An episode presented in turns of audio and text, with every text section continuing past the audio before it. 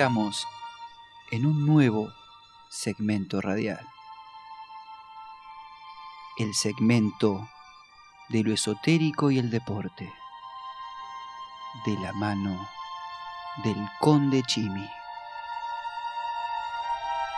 En la actualidad, solemos tener acceso a la vida cotidiana de los deportistas, cómo entrenan, qué ropa usan, momentos de distensión. Cualquier cuenta personal de Instagram, por ejemplo, de algún deportista de elite, nos muestra cómo vive alguien que se dedica 100% a entrenarse físicamente para el alto rendimiento. Pero lo físico no es todo.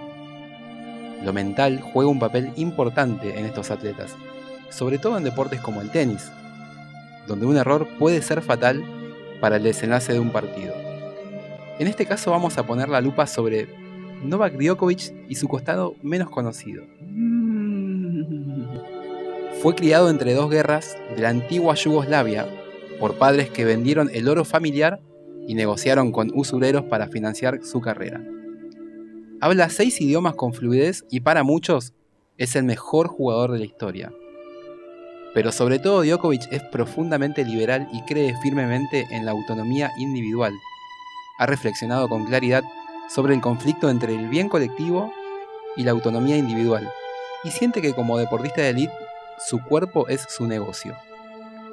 Sus vínculos con lo esotérico tiene varias aristas. Hace un par de meses fue noticia por haber sido vedado de ingresar a Australia, lo que le impidió disputar el Gran Slam que finalmente ganara Rafa Nadal convirtiendo al español en el mayor ganador de Gran Slam de la historia, coronándose 21 veces, justamente el torneo que marcó la diferencia con Djokovic y Federer, ambos con 20. La negativa del serbio a recibir la vacuna contra el COVID tiene su origen en las creencias de Novak, un naturista por excelencia. Con una alimentación basada en vegetales y sin gluten, Djokovic parece haber encontrado la mejor versión de sí mismo hace muchos años. En su libro El secreto de un ganador, cuenta la particular manera en la que se declaró celíaco. Durante el año 2010, conoció a un nutricionista que le pidió que sostenga un pan en su mano izquierda, mientras que con la otra mano le pedía que lo apriete lo más fuerte posible. Al, sentir que perdía las fuerzas por el solo contacto con el pan, entendió que las harinas eran su kriptonita y a partir de ahí cambió su alimentación y su vida para siempre.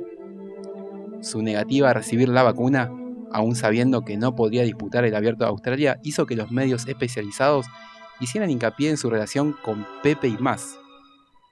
Pepe Más es un exjugador profesional de tenis español de 47 años. Fue número 146 de ranking ATP como singlista y 168 en dobles, allá por los años 90.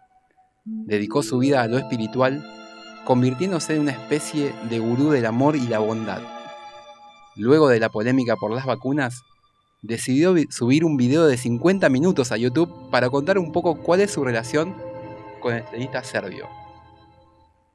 La llegada de Pepi Más a la vida de Djokovic puede ser la explicación al cambio de carácter que mostró el serbio en su carrera. Comenzó a controlar sus ataques de ira, al tiempo que se presentaba en los estadios con mensajes de amor y paz, o subiendo divertidos videos en las redes, donde imitaba a otros jugadores de tenis con sus movimientos, por ejemplo, el conocido ritual de Nadal antes de cada saque. Vamos a escuchar un poco de lo que decía Pepe más sobre su relación con Novak Djokovic. El por qué estoy aquí, lógicamente, en primer lugar, no es por mí.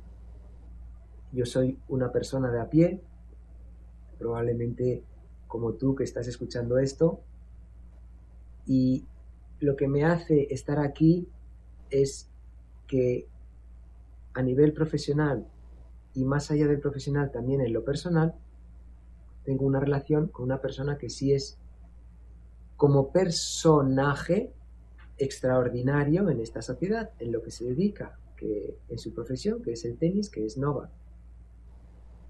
Eso hace que al ser extraordinario en su profesión, pues tenga un eco grande en la sociedad, en el mundo del deporte pero más allá del mundo del deporte también está teniendo un eco social a nivel mundial. Eso es algo que él está viviendo y que tiene que vivir, son sus circunstancias, es su situación. A mí me toca de cerca por bueno, la cercanía mía profesional y personal que tengo con él, pero es algo que él tiene que vivir. Y yo lo que hago es, como buenamente puedo, acompañarle con todo mi respeto y con todo mi amor. Sí. Podemos entender su postura antivacuna como parte del repertorio espiritual inculcado por el gurú español.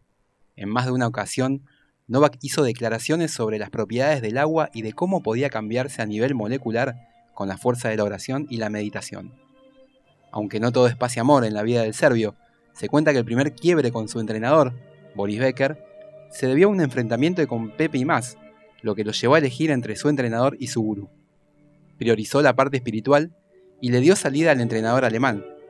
A pesar de ello, las declaraciones del ex número uno son en torno paternalista. Ex número uno de ranking en 1991, ganador de 6 Grand Slam, Becker piensa que es un gran error de Djokovic decidir no recibir las vacunas, dejando de lado oportunidades únicas en la vida, como por ejemplo mantenerse en el primer puesto del top 10, perdido la semana pasada en manos del ruso Dani Medvedev. Lo que en su momento lo ayudó a encontrarse consigo mismo, hoy parece complicarle las cosas al serbio. Es un capítulo más en la eterna lucha entre lo terrenal y lo espiritual. Si las restricciones para los no vacunados siguen teniendo lugar en países donde se desarrollan torneos importantes, Djokovic se va a encontrar ante un dilema difícil de resolver. ¿Elegirá abandonar su carrera y buscar su elevación espiritual a través de la meditación y la vida sana?